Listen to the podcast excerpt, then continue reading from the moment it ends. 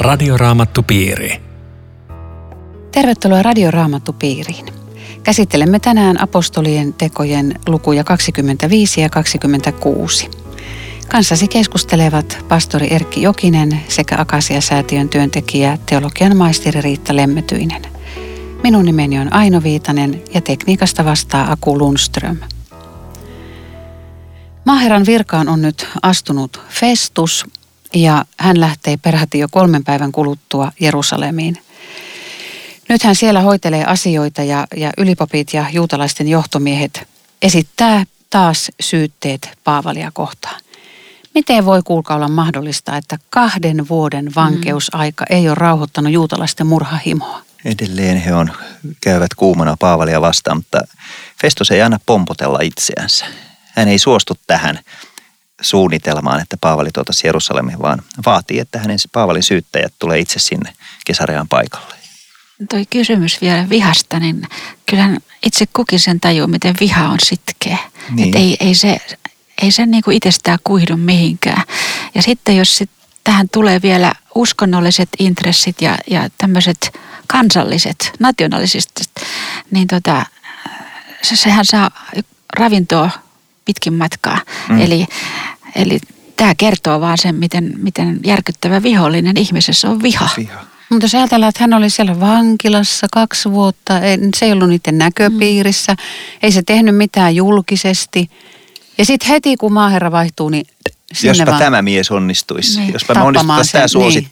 suostuttelemaan. Ja olihan, olihan siellä sekin porukka, joka oli luvannut olla syömättä ennen kuin ne saa Paavali hengiltä. Että siitä oli mennyt jo kaksi vuotta, että Joo. ehkä ne ajatteli, että nyt olisi aika päästä ruokapöytään. Niin, ky- kyllä, tota, kyllä ne laski, että ei, ei voi olla varma, mitä, si- miten sille käy ennen kuin se on pois elävien kirjoista. Ja oikeassa he siinä oli. Oikeassa, Paavalihan oli oikeassa. aikamoinen Joo. Ja, mutta, palava kekäle. Mutta tämä on tämmöinen ovella veto, kun tämä on maaherra, joka juuri on astunut virkaan ja käynyt Jerusalemissa, jossa on hänen vallan kannalta kaikki tärkeät tahot. Mm. Niin juutalaiset ajattelee, että no semmoinen lahja nyt sitten meille, kun, kun sulla on uusi virka. Että paljonko se nyt mitään maksaa tämmöiselle maaherralle yhden miehen Joo. henki. Että ovela, totta.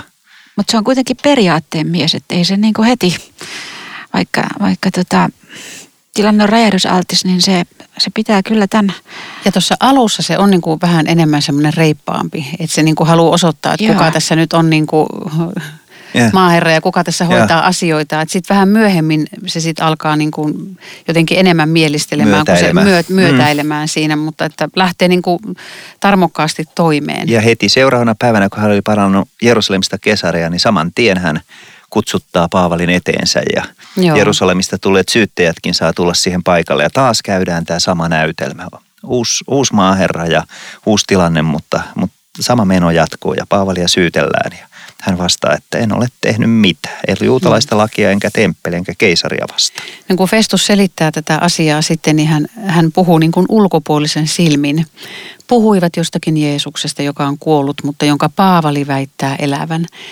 Minkä takia Jumala on valinnut tämmöisen hullutuksen? Mm. nimittäin yhä vielä puhutaan Jeesuksesta, joka, joka on kuollut, mutta jonka kristityt väittävät elävän. Kyllä. Niin. Ja edelleen sille on helppo kääntää myös selkänsä, koska se kuulostaa niin järjenvastaiselta. Mm. Mutta miksi Jumala valitsi tämän tien, niin hän tiesi, että se on se, on se ainoa mahdollinen.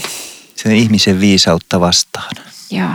Ja joka, joka tähän Jeesuksen turvaa, niin, niin on todella ottanut Jumalan ja hänen tarjouksensa tosissaan. Kyllä. Ja hän Lapsen hajottaa maahan uskossa. niin, lapsen uskossa ja hän hajottaa maahan kaikki järjen Joo. päätelmät, sanoo Paavali itse, että Mutta, mutta tota, ennen, kuin, ennen kuin tämä repliikki lausutaan, niin tuossa tapahtuu vielä semmoinen uusi asia, tämä vetoomus keisariin. Että oikeastaan Joo. Paavalilla olisi ollut oikeus vedota tähän tahoon jo aikaisemminkin. Hän ei tehnyt, mutta nyt hän tajuu, että tämä, tämä tilanne menee semmoiseen umpikujaan, että nyt hän voi tätä oikeutta käyttää hyväksi. Ja tämä on ensimmäinen kerta, tämä minä seison nyt keisarin tuomioistuimen edessä ja hänen edessään asiani on ratkaistava. Ja tota, tämä on semmoinen pieni yksityiskohta, joka menee tässä Paavalin elämässä, tämä kansalaisoikeus roomalainen. Ja se on kuin taikasana. Ja Jumala on antanut yhden työkalun vielä evankelistalle. Nimenomaan, siis tä- täällä on suuri merkitys pitkin matkaa. Ja, ja mä ajattelin tässä näin, että hän vetoo keisariin. Että mitä se tarkoittaa meille, kun mm. meillä on taivaan kansalaisuus ja me saamme aina Joo. vedota Jumalaan. Mm. Se on vielä isompi asia, mutta mullistaa ihan samalla lailla mm. elämää ja sen vaiheita. Joo.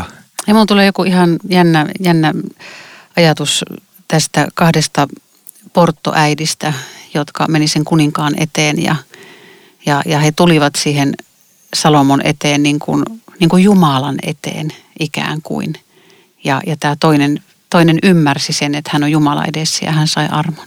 Mm. Totta tämä Paavalin ratkaisu nyt suorastaan hämmentää Festusta. Hän ei ehkä ollut odottanut tällaista, tällaista käännettä tässä oikeusistuimessa. Tämä oli oikeastaan semmoinen viimeinen kortti, jota Paavali oli säästänyt tänne asti. Ja nyt kun hän sen käyttää, niin, niin Festus joutuu hämmennyksiin ja hän joutuu keskustelemaan neuvonantajien kanssa, mitä nyt tässä oikein tehdään. Ja eipä hänelle oikeastaan muuta vaihtoehtoa jää Rooman kansalaisen kohdalla kuin suostua tähän mm. vaatimukseen. Ja, ja nyt juna lähtee kulkemaan tai laiva kohta Roomaa kohden mm. ja, ja sitä ei enää voida kääntää. Mutta sitä, sitä ennen hän tässä sitten vielä Festus käyttää yhtä, yhtä korttia ja se on tämä Herodes Agrippa.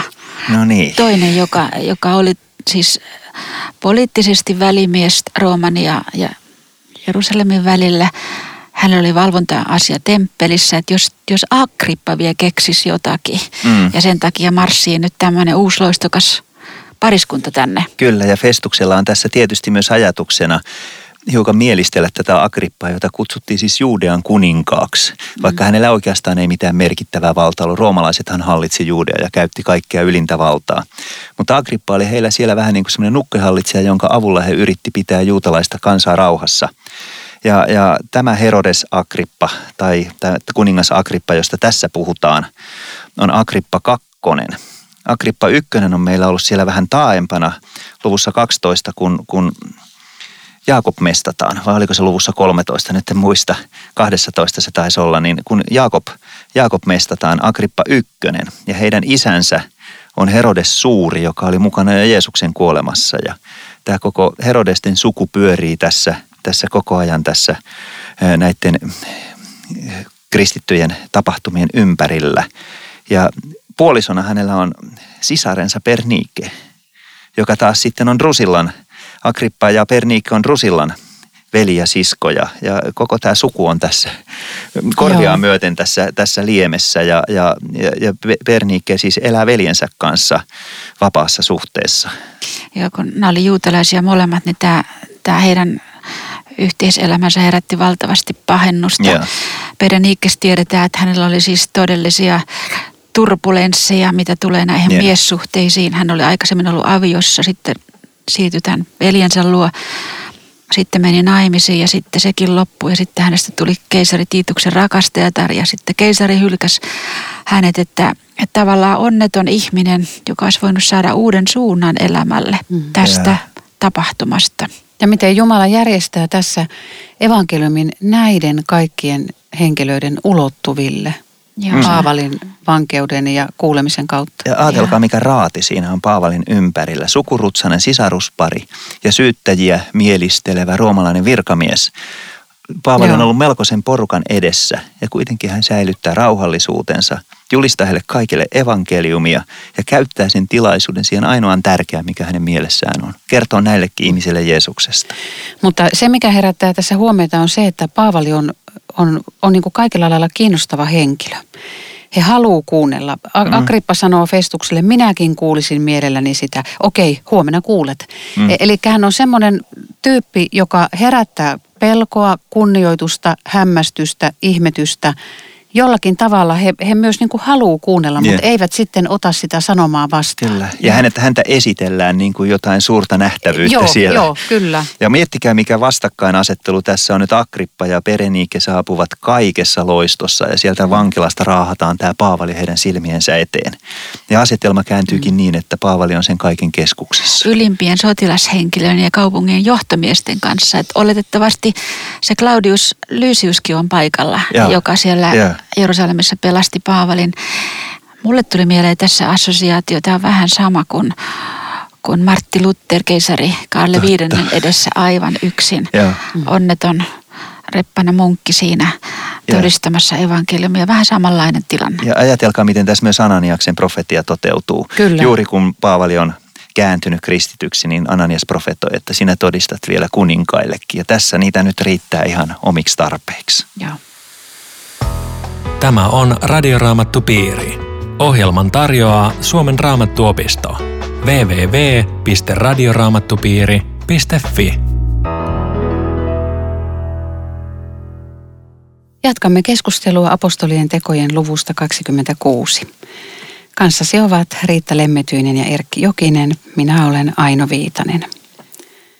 Meillä on tuttu tilanne. Paavali on siinä taas puolustautumassa ja Agrippa äh, antaa niin kuin jotenkin juhlallisesti saat puhua puolestasi. Mm. Antaa luvan ja, ja niin Paavali sitten kohottaa kätensä ja aloittaa tämän puolustuspuheenvuoronsa ja hän alkaa siinä sitten hiukan kertaamaan omaa elämää. Ja alkaa hyvin kohteliaasti sanomalla, että hän on selvillä siitä, että Agrippa on kyllä, kyllä, kyllä tota, tuntee nämä asiat ja siksi hänen on hyvä tässä nyt käydä näitä asioita selvittämään.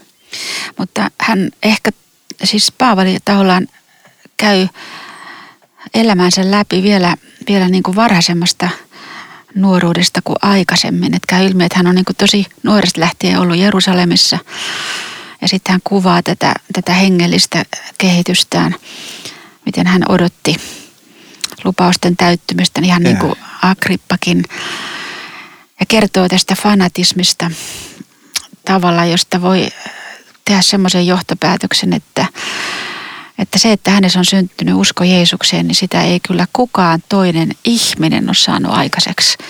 Että jos ei jotain näin mullistavaa tapahtunut, mistä hän kertoo, niin hänen täyskäännöksensä, että hän fariseuksesta on muuttunut kristityksi, Joo. niin se ei ole selitettävissä. Ei, minäkin olin ennen siinä luvulossa.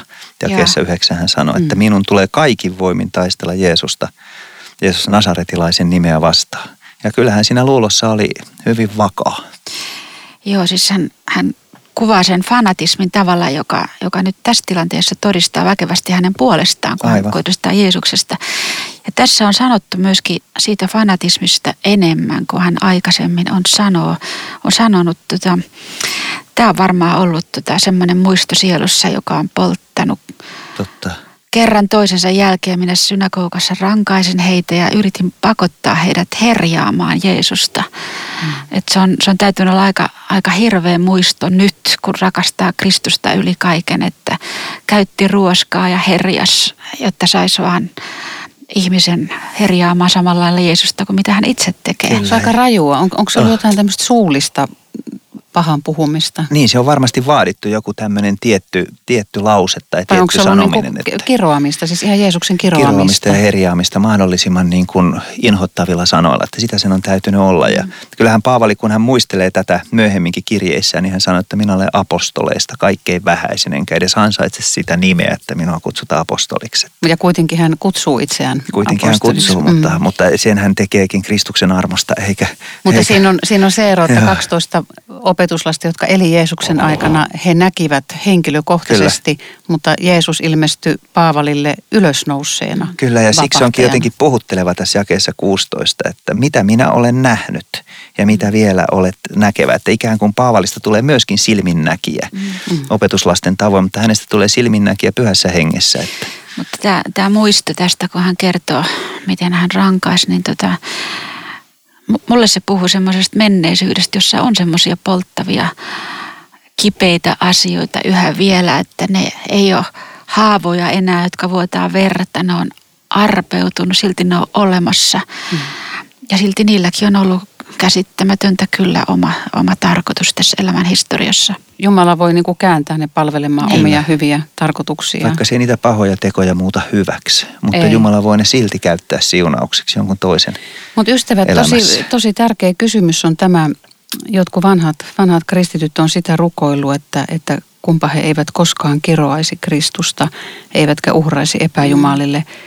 Kuinka me voimme pitäytyä kiroamasta Jeesusta, herjaamasta häntä?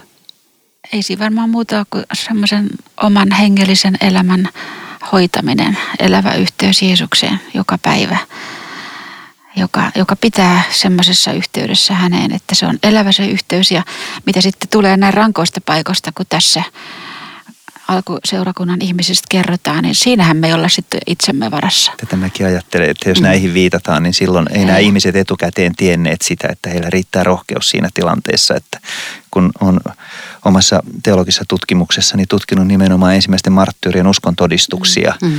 niin ei kukaan heistä ei hakeutunut niihin paikkoihin, että he pääsis marttyyreiksi, eikä kukaan heistä tiennyt Ei. etukäteen, että mistä he sen rohkeuden saa, mutta kun he oli siinä tilanteessa, niin he oli perään antamattoman rohkeita, täynnä, täynnä, täynnä uskon voimaa ja iloa, joka näkyy niissä todistuspuheenvuoroissa, joita he piti oikeuden edessä. Että näitä Eikös samoja todistuspuheenvuoroja. Sanotaan, että, että älkää silloin siinä tilanteessa Joo, pelätkö, sillä sanotaan. pyhä henki puhuu. Ja Jeesus itse sanoi, että minun isäni henki puhuu teidän puolestanne, kun teitä viedään oikeuden eteen. Että Täällä Paavalilla on tämmöinen hyvin väkevä evankeliumin sana myöskin kaikille näille kuulijoille.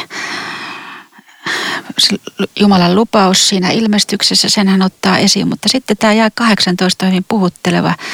Hänet on kutsuttu avaamaan heidän silmänsä ja saattamaan heidät pimeydestä valoon. Tää, tää, mulle tämä kuvaa jotain semmoista evankeliumin ihanuutta, että tullakseen uskoon ei tarvita suorituksia ja Joo. hirveitä aikaansaannoksia ja rituaalisia menoja suuntaan tai toiseen. Riittää, että avaa silmänsä, Mm. Mutta sitäkään ihminen ei voi tehdä, ellei Jumala sitä avaamista tee. Ja kyllä sä, ja ja tässä, sä et jatkanut tuota loppua, että mitä siinä tapahtuu, kun silmät avautuu. Silloin siirrytään saatanan vallasta Jumalan luo. Mm. Saadaan synnit anteeksi, kun uskotaan Jeesukseen ja sitten vielä luvataan tuleva paikka siellä pyhitettyjen joukossa. Tämä on ihan huikea. on, ja tässä Paavali myöskin tulee sanottaneeksi evankelista ja sananjulistajan tärkeimmän ja ainoan tehtävän, jos oikein, oikein niin kuin tarkalle mennään, että julistaa evankeliumia niin, että silmät avautuisi. Ihmiset voisi päästä pimeydestä valoon, saada syntinsä anteeksi ja saada osallisuuden iankaikkisesta elämästä. Tämä voisi pistää tauluun seinälleensä muistuttamaan joka päivä, että miksi on olemassa. Muuten tämä, tämä lause, he saavat syntinsä anteeksi, tämä on, tämä on jotain, jonka ymmärtämisessä me ollaan ihan alkutaipaleella, koska tota, Mm. tämä on Jumalan suurin lahja ihmiselle. Syntien anteeksi Tämä on enemmän kuin kaikki armolahjat yhteensä. Kyllä. Tämä on enemmän kuin Paavalin ilmestykset ja, ja kun taivaat repeää ja siirto kolmanteen taivaaseen. Niin. Mikään ei voita tätä Jumalan lahjaa saada synnit anteeksi. Minun armossani on sinulle kyllin. Ja se tulee suureksi heikkoudessa. Mutta Kyllä. samalla, samalla tämä ja 18 kertoo myöskin, miten tärkeää on lähetys. Siitähän nykyään Joo. keskustellaan ja, ja väännetään kättä. Siis se, se on elintärkeä kirkolle, koska tarvitaan evankeliumin julistaja, joka auttaa siinä silmien avaamisessa. Kyllä. Ja siinä voi joskus auttaa, tai useinkin auttaa myös se, että tehdään jotain rakkauden palvelua sen, sen rinnalla, mutta jos jää pois se, että silmät saisi avautua evankeliumille Jeesuksesta, niin se avustustyö sulaa käsi. sä vielä tota, otit tuon pimeydestä valoon, niin tota, raamatun mukaan ihminen on jommas kummassa. Ja pimeydestä valoon on herruuden vaihto, Isännän vaihto. isännän vaihto. Ei voi kulkea niin kuin puoli hämärässä. Ei. Siitä on niin kuin jommassa kummassa. Radioraamattupiiri. Tässä on puhuttelevaa se, että Paavali kertoo tästä taivaallisesta näystään ja hän, hän niin kuin tämän oman kääntymiskokemuksensa kertoo näille suurille Mm. vallanpitäjille. Joo. Ja hän ei myöskään sitten yhtään ujostele, ujostele sanoa tuossa jakeessa 20 aika, aika terävästi. Sopiko, että mä luen vaikka tämän, tämän jakeen tähän? Ensiksi Damaskoksessa ja Jerusalemissa, sitten joka puolella Juudeaa ja muiden kansojen parissa minä olen julistanut, että kaikkien tulee katua syntejään, kääntyä Jumalan puoleen ja tehdä tekoja, joissa heidän parannuksensa näkyy. Joo. Mitä, mitä tämä tarkoittaa? Tuleeko minulle nyt semmoinen vaatimuslista, semmoinen työlista aamulla, kun mä herään, että nyt mun pitää nämä ja nämä asiat suorittaa ja sitten mä oon tehnyt parannuksen?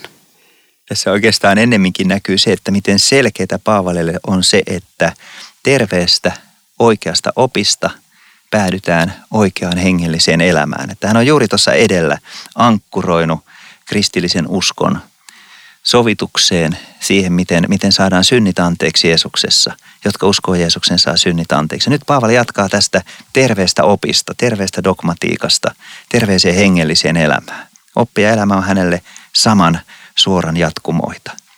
Ja, ja se elämä on sitä, että kaikkien tulee katua syntejään, kääntyä Jumalan puoleen ja elää tätä uutta elämää. Katua, kääntyä ja elää uutta elämää. Niin kuin Riitta sanoi, niin se oli vähän silmien avautumista Joo. ja, ja, ja antaa Jumalan, Jumalan tehdä se Joo, teko. Ja tässä on tämä Paavalin ilo ja riemu, että me saadaan elää tätä uutta elämää. Se ei ole sitä, että meillä on joku lista, joka meidän on pakko toteuttaa tämän päivän kuluessa, vaan että tähänkin päivään mä saan mennä Jeesuksen kanssa. Tänään mä saan elää hänen omana. Tänään mä saan elää hänessä ja hänen tekonsa saa näkyä minussa. Tämä, tämä katuminen ja kääntyminen, tällä on äh, ikävä kyllä hyvin kielteinen leima ja se on just päinvastoin. Niin, Että tämä on vähän niin kuin sielunvihollisen Joo. Niin. manipulointia tämä, että jokainen, joka on tullut uskoon, muistaa sen vapauttavan kokemuksen, kun tajuaa, että mä oon saanut anteeksi. Mä saan aloittaa alusta. Jumala hyväksyy mut tämmöisenä, että se on maailman upein asia, kun saa kääntyä tieltä, joka oli väärä, ja jossa oli paljon syyllisyyttä tielle, jossa omatunto on vapaa. Ja, ja tämä samainen Paavalihan riemuitsee siitä, että nyt minä elän. En enää minä, vaan Kristus elää minussa. Se merkitsee siis sitä, että me eletään Kristuselämää. Hän elää meissä. Ja että on saanut uuden matkakumppanin, että Kyllä. Herra Jeesus kulkee nyt kaikessa mukana Kaikessa ja, ja on luvannut auttaa taivaaseen saakka. Mutta sitten tämä Paavalin puhe, niin hän vielä kertoo evankeliumin tavalla, jonka kuulijat juutalaisena ymmärsi, koska hekin oli lukenut Jesaja 53, Messian kärsimys ja kuolema. Tällä Paavali vaan sanoo, että tässä on, tässä on pohja sille, mitä mä teille kerroin anteeksi antamuksesta ja pelastuksesta. Paavalissa kyllä itsessään näkyy tämä into ja ilo, että hän palaa tälle sanomalle ja tuntuu, että hän ihan unohtaakin sen, mikä hänen asemansa on. Että hän on roomalaisten vanki, että ei nyt hän on Kristuksen palava soihtuja. Sitä valoa hän levittää täydestä sydämestä. Mä voisin kuvitella, että tämä on ollut niin vaikuttavaa, että Festus kokee, että nyt pitää saada peli poikki, muuten, Joo. muuten Joo. tota, et, et tule yhtään mitään. Paavali, sinä olet järjiltäsi. No vaikuttaahan se siltä, että mies on kahleissa ja vankina. Hän on täynnä iloa ja intoa ja kehottaa kaikkia parannukseen. Ja siellä on kaikki mahdolliset silmää tekevät paikalla. Mutta te, tässä kiinnittää huomiota sekin, että miten meidän ajassa nykyään on paljon näitä menestysjulistajia, jotka on sitä mieltä, että me, meidän täytyy vaan niin kuin astua kirkkauteen ja ottaa itsellemme kaikkea hyvää. Paavali on kahleissa ja hän ei eksy mihinkään kehälliseen tai keksittyyn asiaan. Hän toteaa jakessa 23, Puhun siitä, että Messiaan tuli kärsiä kuolema, ensimmäisenä nousta kuolleista sekä julistaa valon sanomaa niin meidän kansallemme kuin muillekin kansoille.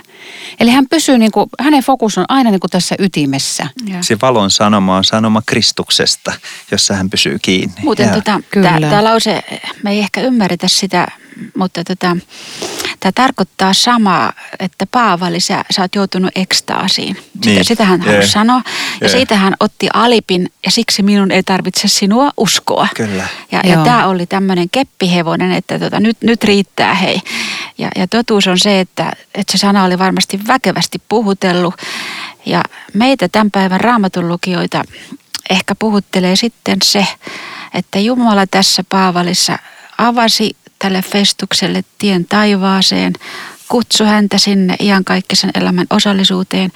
Festus kuolee aika pian tämän jälkeen, eikä itse sitä tiedä ja torjuu evankeliumin. Kyllä. Ja, ja se oli kauaskantoinen torjunta. Joo. Tämä kuningas Agrippa oli korkein papiston ulkopuolinen virallinen juutalaisuuden edustaja.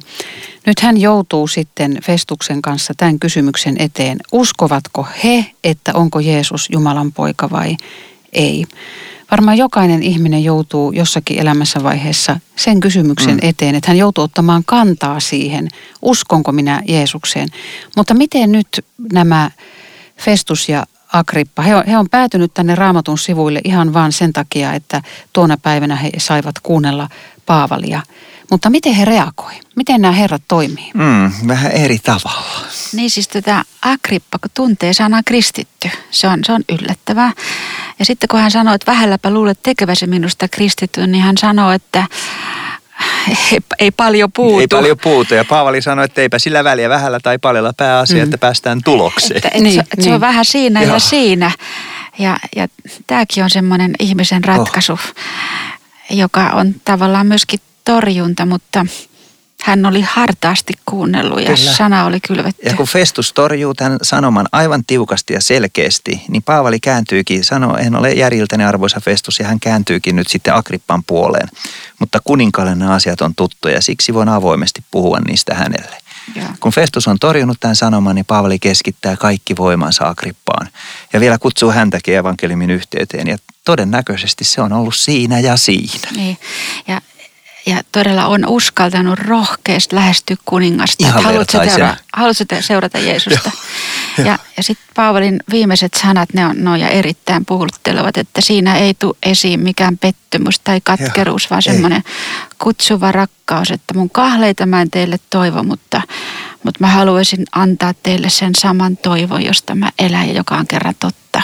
Paavali loistaa mm. Jeesus valoon ihan niin kuin kirkkaana siellä suurmiesten keskellä. Ja kyllähän monet ulkopuoliset sanoo, että, että joka on tullut uskoon, että, että, että se on erilainen. Että joku mm. siinä kristityssä loistaa, vaikka kristitty ei itse sitä näin. Niin kuin eihän Mooseskaan nähnyt, kun hän tuli Jumalan luota, niin hänen kasvonsa loistivat.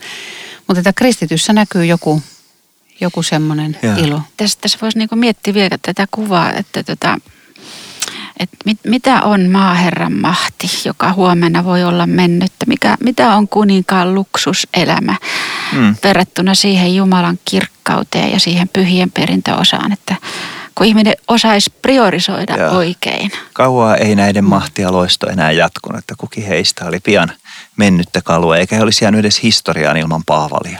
Niin, ei sitä edes muistaisi kukaan. Mutta, mutta sitten mä oon miettinyt, että ehkä meidän ajassa ei, kuulkaa ystävät, kerrota siitä – mikä on taivas, mihin me ollaan menossa, mikä se meidän perintöosa mm. on, mihin Paavalikin tässä viittaa. Että mitä meille on luvattu. Että jos me tiedettäisiin, mitä kaikkea ihanaa meille on luvassa, ei, ei, niin kuin, ei varmaan olisi epäselvää se, että, että me haluttaisiin sitä. Ja pidettäisiin esillä sitä niin kuin yhtä rohkeasti ja päättäväisesti kuin Paavali halusi sitä pitää esille. Sanon muuta, evankeliumi on vesitetty, mutta sen takia kannattaa kuunnella radio Raamattupiiriä. ja lukea Raamattua ennen Kyllä. Ja, ja lopputulos oli sitten se, että kun Paavali oli nämä puheensa pitänyt, niin molemmat, niin maaherra Festus kuin kuningas Agrippakin, poistuu hämmentyneenä paikalta ja Bereniikke myös ja koko seurue. He puhuu keskenään, että eihän tässä oikeastaan ole mitään syytä tätä Paavalia enää vainuta. Ja mitä todennäköisimmin he olisi tässä tilanteessa vapauttanut Paavalin. Todenneet mahtikäskyllään, että ei ole mitään aihetta tätä miestä enää pitää vankilassa. Mutta Jumalan suunnitelma oli toinen. Paavali tarvittiin Roomaan. Joo, niin, niin ja sitten vielä sekin, että Paavali pääsee Roomaan valtion kustannuksella. Ihan, ihan maksutta pääsee jatkaa evankeliumin Joo. työtä Roomaankin. Että sinne hän oli halunnutkin. Ja juna kulkee. Radioraamattu piiri. Kiitos mukana olosta. Tässä oli kaikki tänään Radioraamattupiiristä. Rukoiletko Erkki tähän? Pyhä Jumala, rakas Isä Jeesuksessa. Kiitos siitä, että me saadaan olla sinun pieniä valoja sitä ajan keskellä. Kiitos, että meidän ei tarvitse mitään omaa valoamme loistaa, vaan sinä elät meissä ja vaikutat kauttamme. Sanoin ja sanoitta. Siunaa Jeesus meidät kaikkia. Pidä meidän katseemme tarkasti ja kirkkaasti taivasta kohden. Kiitos, että saamme tätä tietä tehdä sinun kanssasi. Jeesuksen nimessä. Amen. Radioraamattupiiri. www.radioraamattupiiri.fi